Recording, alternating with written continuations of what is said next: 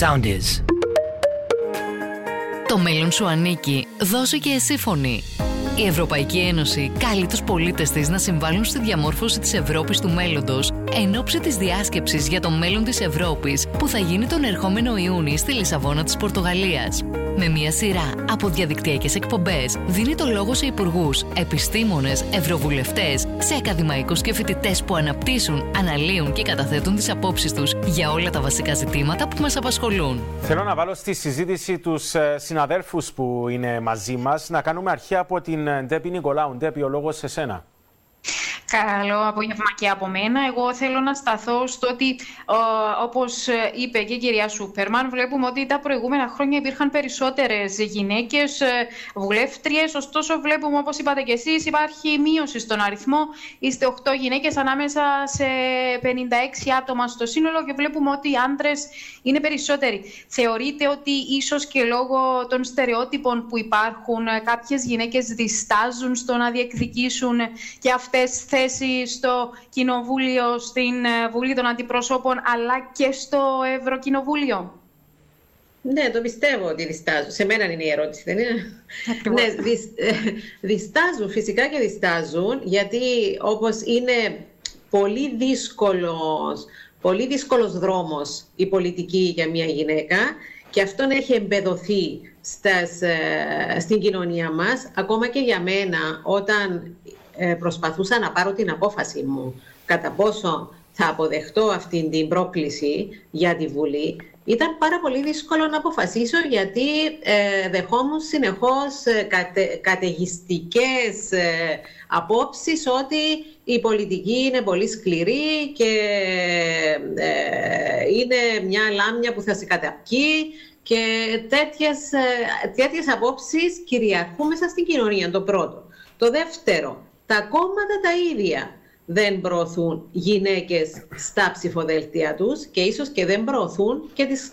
Δεν θέλω να θίξω τον οποιοδήποτε, αλλά δεν γίνεται και κάποια επιλογή η οποία θα επηρεάσει τον κόσμο στο να ψηφίσει κάποιες γυναίκες. Ο κόσμος είναι πολύ απαιτητικός στο άλλον από τις γυναίκες. Ε, κάτι που δεν συμβαίνει με τους άντρες. Για να ψηφίσει μια γυναίκα κάποιος πρέπει αυτή να αποδείξει τον εαυτό της πάρα πολύ καλά. Δηλαδή δεν θα ψηφίσουν μια ανάγνωστη γυναίκα, θα ψήφιζαν όμως έναν άγνωστον άντρα που δεν τον ξαναείδαν.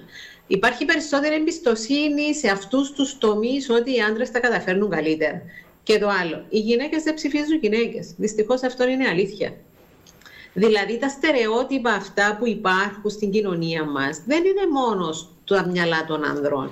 Είναι και στα δικά μας, στις δικές μας τις αντιλήψεις, στη δική μας την κουλτούρα. Άρα βλέπουμε, να προσθέσω πως βλέπουμε και πως ε, αν δεν αλλάξει η νοοτροπία της κοινωνίας ε, στην Κύπρο τουλάχιστον ε, και αν υπάρξουν και νομοθεσίες δεν θα υπάρξει κάποια αλλαγή λόγω της νοοτροπίας που έχουμε Όχι. μάθει αυτά τα χρόνια. Όχι, θα αλλάξει και άρχισε σιγά σιγά και αυτό θα αλλάξει με την εκπαίδευση, θα αλλάξει με τη νέα γενιά. Βλέπουμε περισσότερες γυναίκες να μορφώνουμε, βλέπουμε περισσότερες νεαρές κοπέλες να επιλέγουν ε, σπουδές που στα τόσα χρόνια θεωρούνταν ανδροκρατούμενες. Βλέπουμε περισσότερη τόλμη σήμερα από τις νεαρές κοπέλες. Θα αλλάξει, χρειάζεται όμως χρόνο πιστεύω. Κυρία Παύλου, από την εμπειρία σας, είχαμε και μια κουβέντα νωρίτερα θυμάμαι το 2001 όταν ήμουν μικρό παιδί που χαιρόμουν ότι ε, καταφέραμε να εκλέξουμε μια γυναίκα βουλευτή ενώ στη Φινλανδία η, η ηγέτιδα της χώρας ήταν προφανώς γυναίκα. άρα θεωρείτε ότι ήταν μεγάλη η όθηση που έδωσε στις γυναίκες η ένταξη της Κύπρου στην Ευρωπαϊκή Ένωση γιατί αναφερθήκατε προηγουμένως στην 21η θέση που δυστυχώς κατέλαβε η Κύπρος ανάμεσα στα 27 κράτη-μέλη σε θέματα ισότητας. Ωστόσο, αυτή η 21η θέση προκύπτει μετά από άνοδο πέντε θέσεων, μάλιστα. Μάλιστα. Ε, θέλω να, να, να πω κάτι και πάνω σε αυτά που είπε η κυρία Σούπερμαν. Ε, εγώ θεωρώ ότι δεν μπορούμε να μιλάμε για αύξηση ή μείωση των γυναικών στα κέντρα λήψης των αποφάσεων, για να είμαστε ξεκάθαροι. Ε, η εξουσία παραμένει ανδροκρατούμενη στην Κύπρο από, την, από το 1960. Δηλαδή, ε, ε, η συμμετοχή των γυναικών ε, κυμαίνεται από 0% μέχρι 20% τα τελευταία 60 χρόνια. Δηλαδή το ότι μπορεί να αυξηθεί ακόμα δύο θέσεις ή να μειωθεί ακόμα δύο θέσεις δεν λέει και κάτι. Δηλαδή δεν βλέπουμε μια, μια σταθερή πορεία, θετική πορεία. Ε, και μου, μου δίνεται την ευκαιρία με το παράδειγμα της Φιλανδίας ε, να, να, να πούμε κάτι που ίσως πλέον δεν συζητιέται ε, στις συζητήσεις που κάνουμε για την ισότητα των φύλων και την, το, και την εξουσία, το θέμα των ποσοστώσεων. Ε, όπως είπε η κυρία Χριστοδούλου ε, ε, και η κυρία Σουπερμάν, ότι ναι, έχουν τεράστια, τεράστια ευθύνη τα, πολιτικό, τα πολιτικά κόμματα που, δεν, που είναι οι gatekeepers, δηλαδή είναι στο χέρι τους σε μεγάλο βαθμό. Εγώ δεν πιστεύω ότι οι γυναίκες δεν ψηφίζουν γυναίκες και δεν πιστεύω ότι η κοινωνία δεν ψηφίζει γυναίκες. Έχουμε δει ότι οι γυναίκες σε συγκεκριμένα ψηφοδέλτια έχουν, έχουν ε, ε, ε, έχουν έρθει πρώτες στα ψηφοδέλτια τους σε, σε σταυρούς προτίμησης και θεωρώ ότι η κοινωνία είναι έτοιμη να, να ψηφίσει γυναίκες.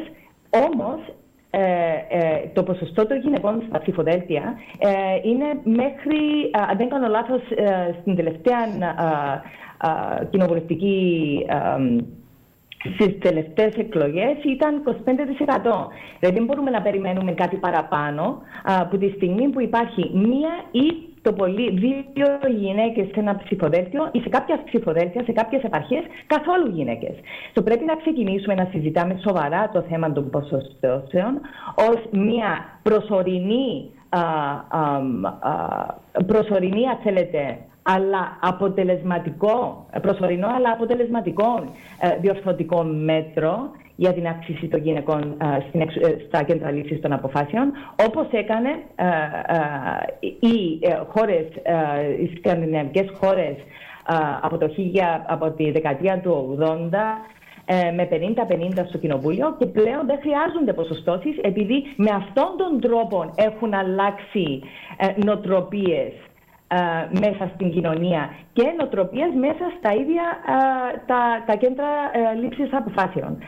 νομίζω είναι κάτι που πρέπει να συζητήσουμε σοβαρά και θέλω επίσης να, να προσθέσω σε αυτά που είπε η, κυρία Χριστοδούλου με ολοκληρωμένες και ολιστικές πολιτικές. Έχει απόλυτο και, και αν δούμε διαχρονικά τα εθνικά σχέδια δράσης για την ισότητα των φύλων, δυστυχώς ε, δεν έχουν ούτε επαρκής προπολογισμό για την ε, αποτελεσματική εφαρμογή τους, ούτε δράσεις που μπορούν ε, να φέρουν τα αποτελέσματα που θέλουμε. Δηλαδή βλέπουμε κάποιες δράσεις όπως εκπαιδεύσεις ή κάποιες εκστρατείες ενημέρωσης.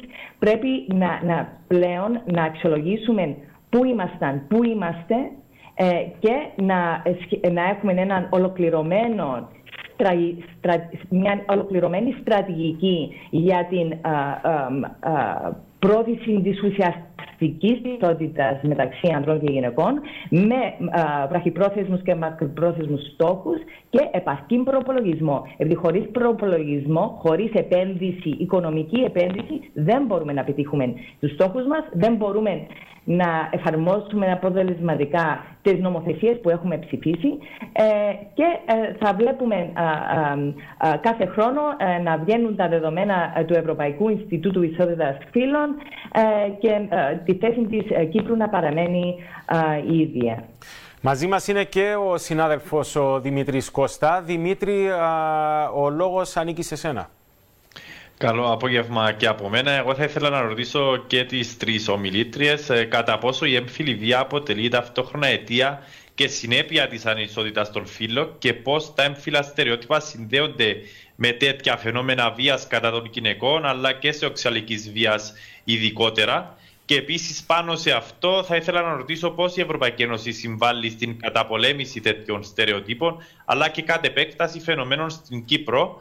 Ε, και αν αυτό είναι αποτέλεσμα αυτού που αναφέρθηκε προηγουμένως ο Ευρωβουλευτής, ο κ. Φουρλάς, ότι οι γυναίκες στον πόλεμο στην Ουκρανία βιάζονται αλλά και χρησιμοποιούνται ως ασπίδα πολέμου. Ε, θα ήθελα να κάνουμε αρχή στις, ε, σε αυτό το γύρο απαντήσεων από την κυρία Χριστοδούλου.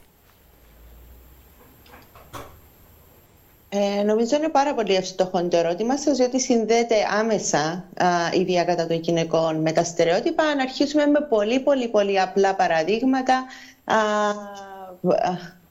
για να είναι και πολύ πιο κατανοητά στον κόσμο για το πώς μεγαλώνουμε έναν κορίτσι και έναν αγόρι το στερεοτυπικό. Δηλαδή πολλές φορές ε, βλέπουμε έναν αγόρι να, όταν χτυπήσει να κλαίει και του λέμε τα αγόρια δεν κλαίνουν α, τους δίνουμε όπλα να παίξουν, α, μπορούν να παίζουν πιο άγρια, ενώ στα κορίτσια ε, μπορούν να παίξουν με μια κούκλα και να κλαίνουν είναι εντάξει.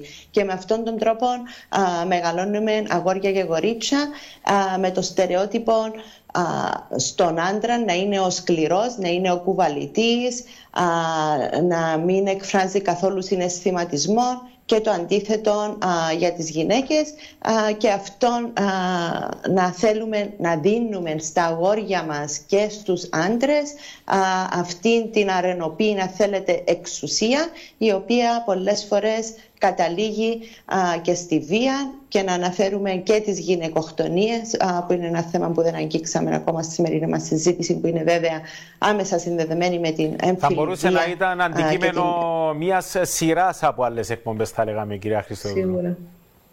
Έχετε απόλυτο δίκιο και είναι ο κλέος, αλλά συνδέεται άμεσα α, με την έμφυλη βία και τη βία στην οικογένεια α, και ήταν σημαντικό να το αναφέρουμε διότι αυτό που βλέπουμε και είναι αυτό που πολεμούμε χρόνια που μιλούμε για την ανδρική βία κατά των γυναικών αφού στην πλειοψηφία οι φύτες είναι άντρες και ε, τα θύματα γυναίκες και κορίτσια και παιδιά γενικότερα. Άρα ναι, έχει άμεσον συνδέεται άμεσα τα στερεότυπα, η κουλτούρα, η αλλαγή κουλτούρας και νοοτροπίας με την έμφυλη βία. Είναι βέβαια πολύ σημαντικά τα νέα ότι η Ευρωπαϊκή Επιτροπή, το, το Κοινοβούλιο θα προωθήσει την νομοθεσία για τη βία. Θα μπορούσε βέβαια η Ευρωπαϊκή Επιτροπή να εκείρωνε και να προωθούσε τη σύμβαση της Κωνσταντινούπολης και να κλείσει εκεί το θέμα, αλλά φαίνεται ότι υπάρχουν αντιστάσεις από πολύ συντηρητικές χώρες της Ευρωπαϊκής Ένωσης και ελπίζω μέσα από το Κοινοβούλιο να τα καταφέρουν να προωθήσουν συγκεκριμένο νομοσχέδιο. Είναι πολύ σημαντικό και αυτό πρέπει να το δώσουμε ότι η Κύπρος είναι από τα κράτη-μέλη που έχουν προχωρήσει αρκετά σύντομα, μπορώ να πω, από την υπογραφή και κύρωση της Σύμβασης της Κωνσταντινούπολης σε νομοθετική θεσμοθέτηση που παραμένει βέβαια όπως προαναφέραμε η εφαρμογή και η υλοποίησή της. Είναι α, πολύ ενεργός ο ρόλος α, που έπαιξε η κυρία Σούπερμαν στην Επιτροπή Ανθρωπίνων Δικαιωμάτων α, σε ό,τι αφορά τη σύμβαση της Κωνσταντινούπολης, η οποία θυμάμαι καλύπτοντας το θέμα κυρία Σούπερμαν τις αναφορές σας τόσο εσάς όσο και των συναδέλφων σας στην Επιτροπή ότι έχουμε κιόλας αργήσει, ενώ μόλις έχουμε ακούσει την κυρία Χριστοδούλου να μας λέει ότι Αντιθέτως, μάλιστα ήμασταν και από τις χώρες ε, που έχουν υιοθετήσει σχετικά γρήγορα αυτή τη σύμβαση. Θα έλεγα ότι έχουμε αργήσει στο να λάβουμε μέτρα γενικότερα για να καταπολεμήσουμε αυτά τα φαινόμενα. Διότι αυτά που βλέπουμε σαν αριθμούς, τα στατιστικά, ίσως τα στατιστικά για τον αριθμό των θυμάτων, των διαφόρων θυμάτων ή τα στατιστικά ακόμα και των ποινικών διώξεων. Αυτά τα στατιστικά δεν αφορούν στην πραγματικότητα στο πόσα είναι τα θύματα, στο πόσες είναι οι διώξεις, αλλά αυτά τα στατιστικά αφορούν στη δράση, αντανακλούν ακριβώς τη δράση ίσως της αστυνομίας ή άλλων φορέων. Εμένα αυτή είναι η άποψη μου. Το πρόβλημα είναι πολύ μεγαλύτερο εκεί έξω και το γνωρίζουμε. Ε, όσον αφορά την ερώτηση για τα στερεότυπα, θα έλεγα ότι τα στερεότυπα είναι πρώτα-πρώτα οι απόψεις που έχει η κοινωνία για το ρόλο των δύο φύλων. Και η δική μας κοινωνία έχει πολύ έντονες απόψεις ότι η γυναίκα είναι η μητέρα, είναι η τροφός, είναι, πρέπει να φροντίζει τα παιδιά, πρέπει να φροντίζει τους ηλικιωμένους γονείς και όλα αυτά. Και αυτό το θέμα δεν είναι κατακριτέο. Δηλαδή θέλω να θέσω, να βάλω μια παρέθεση στο όλο θέμα και να πω ότι αυτό που πρέπει να κάνει η κοινωνία μας είναι να σέβεται τις αποφάσεις των γυναικών, αλλά οι γυναίκες να αφαιθούν μόνες τους να αποφασίσουν το ποιος θα είναι ο ρόλος που θα επιτελέσουν. Δηλαδή, αν μια γυναίκα θέλει να αφοσιωθεί στα παιδιά της στο σπίτι της, αυτό είναι σεβαστό. Φτάνει αυτή η απόφαση να είναι δική της. Κάτι άλλο που δεν αγγίξαμε είναι και που προωθείται αρκετά και από το Υπουργείο Εργασίας και από την Ευρωπαϊκή Ένωση είναι οι πολιτικές συμφιλίωσης. Δηλαδή, ο συνδυασμός της οικογένειας εργασίας. Και αυτές οι πολιτικές συμφιλίωσει πρέπει να αφορούν και στα δύο φύλλα. Η γυναίκα όχι μόνο πρέπει να διεκδικεί, να διεκδικεί συμμετοχή στην αγορά εργασίας, αλλά να παίρνει και θέσεις υψηλής εξειδίκευσης και ευθύνης που αμείβονται περισσότερο. Υπάρχουν τρόποι. Ε, νομίζω και έχω την εντύπωση και την άποψη ότι έχω διαβάσει και δηλώσεις ότι αυτό το πράγμα προωθείται και μέσα στις επιχειρήσεις. Προωθούνται θέματα τηλεργασίας, προωθούνται θέματα να γνωρίζει η γυναίκα των μισθών της εκ των προτέρων, να υπάρχει ενημέρωση για την εργασία που κάποιος ε, πρόκειται να κάνει. Και να θέσω ακόμα ένα ποσοστό ότι στην Ευρωπαϊκή Ένωση το 30% των γυναικών εργάζεται σε θέσεις μερικής απασχόλησης.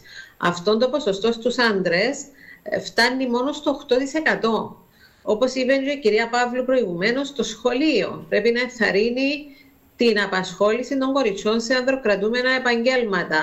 Ε, από την προδημοτική ακόμα θα πρέπει να υπάρξουν προγράμματα για άρση των προκαταλήψεων ε, υπάρχουν πάρα πολλοί τρόποι για να καταπολεμήσουμε τα στερεότυπα και το χάσμα μεταξύ ανδρών και γυναικών.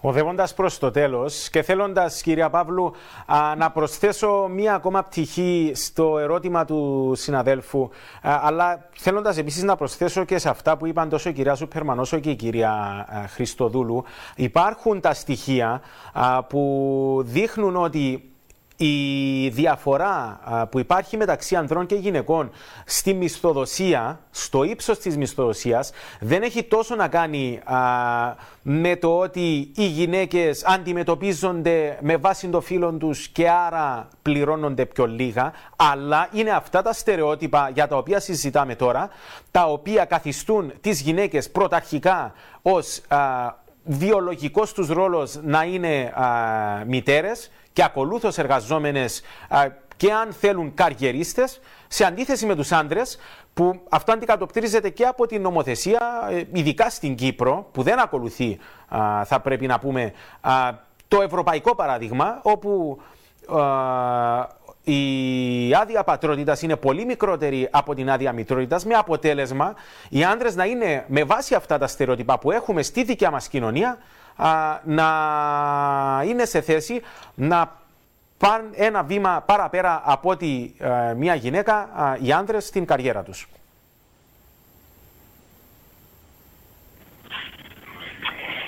Ε, ναι, ε, πολύ σωστά αυτά που αναφέρετε. Ε, Όντως, ε, απλώς να πούμε ότι το μισθολογικό χάσμα μεταξύ ανδρών και γυναικών βρίσκεται σήμερα ε, περίπου στο 10,2% και έχει, α, έχετε απόλυτο δίκιο. Δεν έχει τόσο σχέση με την άμεση διάκριση, δηλαδή με το ότι δύο άτομα, γυναίκας και άντρας, με τα ίδια προσόντα στην ίδια θέση αμείβονται.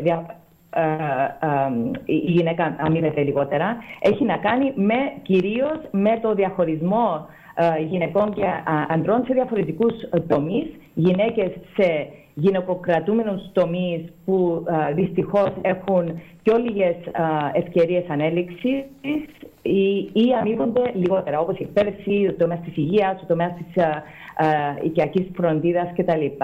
Επίσης, όπως είπατε, οι γυναίκες αφιερώνουν περισσότερες ώρες στη φροντίδα των παιδιών και των ενήλικων που δεν αυτοεξυπηρετούνται. Κατά 81% στην Κύπρο. Σοβαρές επι... Σωστά. Αυτό έχει ε, σοβαρές επιπτώσεις στην επαγγελματική τους ανέλυξη που επίσης επηρεάζει ε, και το χάσμα αμοιβών ε, και τις συντάξεις και το χάσμα στις συντάξεις μεταξύ ανδρών και γυναικών. Γνωρίζουμε ότι με βάση στοιχεία της Ευρωπαϊκής Ένωσης στην Κύπρο, οι ηλικιωμένες γυναίκες διατρέχουν πολύ ψηλό κίνδυνο φτώχειας λόγω, του, λόγω αυτού του χάσματος στις συντάξεις που έχει άμεση σχέση και με το χάσμα αμοιβών. Ε, και όπως είπατε, ε, πολλές φορές λόγω ε, εγκυμοσύνης, λόγω διακρίσεις σε θέματα προαγωγών και ανέλυξης που έχει σχέση με την εγκυμοσύνη και την μητρότητα, σεξισμός στο εργασιακό χώρο. Γνωρίζουμε ότι σύμφωνα με μια πρόσφατη μελέτη, δύο στις δέκα γυναίκες έχουν υποστεί έχουν υποστεί σεξουαλική παρενόχληση στον χώρο εργασίας. Είναι πάρα πολλά τα θέματα. Ε, δεν είναι απλά ε, θέμα να δούμε πόσες γυναίκες ε, είναι στο, στην αγορά εργασίας και πόσες όχι.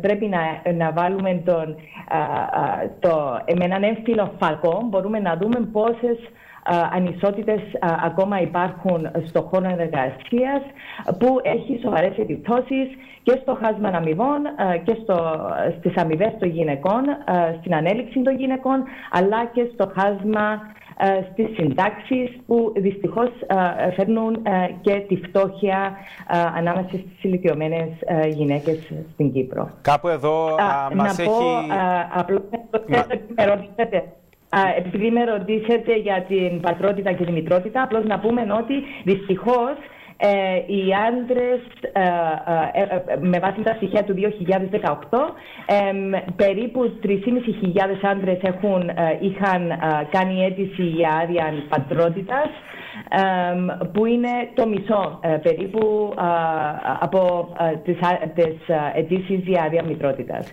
Δηλαδή έχουμε πολύ δρόμο ακόμα για να μπορούν οι άντρες να διεκδικήσουν την άδεια που τους προσφέρει, που είναι όντως πολύ μικρό, αλλά πρέπει να την αξιοποιήσουν. Επειδή α, μας έχει λείψει ο χρόνος, δεν θα ήθελα όμως να κλείσουμε α, χωρίς ένα καταληκτικό σχόλιο, κάνοντας αρχή από την κυρία Χριστοδούλου. Α, 30 δευτερόλεπτα κυρία Χριστοδούλου για ένα καταληκτικό σχόλιο.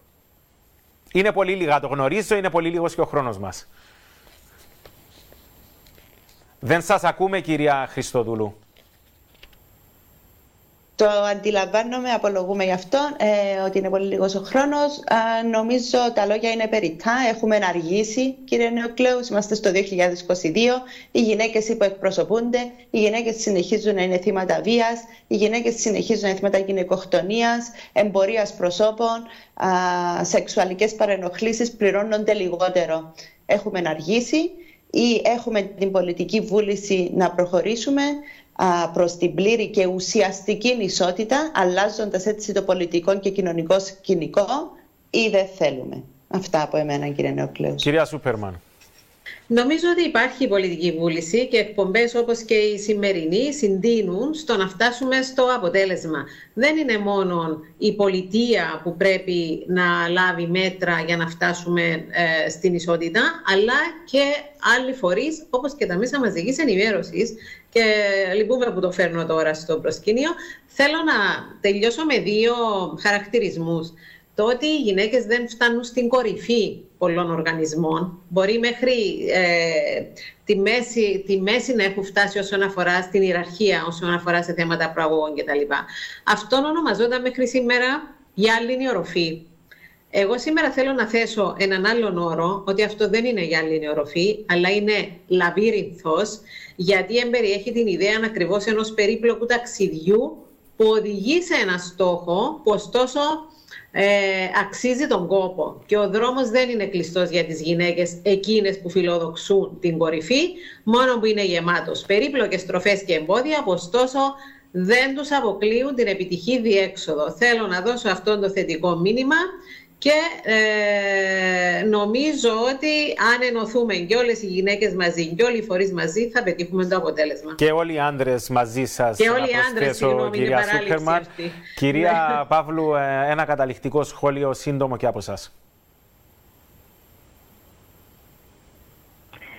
Επειδή πήρα πάρα πολύ χρόνο και ε, δεν θέλω να, να, να, να, πάρω κι άλλο χρόνο από την εκπομπή. Απλώς να σας ευχαριστήσω, ε, επειδή όπως είπε η κυρία Σούπερμαν, τα μέσα μαζικής ενημέρωσης δυστυχώς δεν είχαμε χρόνο να αναπτύξουμε και εκείνο το θέμα, αλλά έχουν πάρα πολύ σημαντικό ρόλο να διαδραματίσουν στην πρόθεση της ισότητα των φύλων.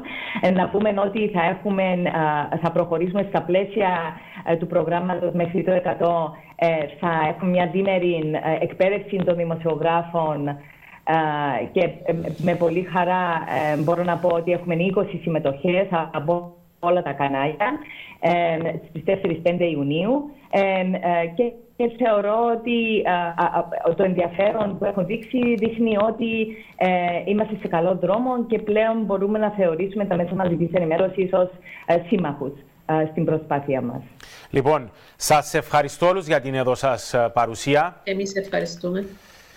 Υπενθυμίζουμε κυρίες και κύριοι ότι τόσο για αυτό το θέμα όσο και για οποιοδήποτε άλλο θέμα επιθυμείτε μπορείτε να αποταθείτε στην ιστοσελίδα futureeu.europa.eu για να παρακολουθείτε την εξέλιξη της εφαρμογής των εντολών των Ευρωπαίων πολιτών στις ευρωπαϊκές και εθνικές αρχές για το μέλλον της Ευρώπης. Καλό σας απόγευμα.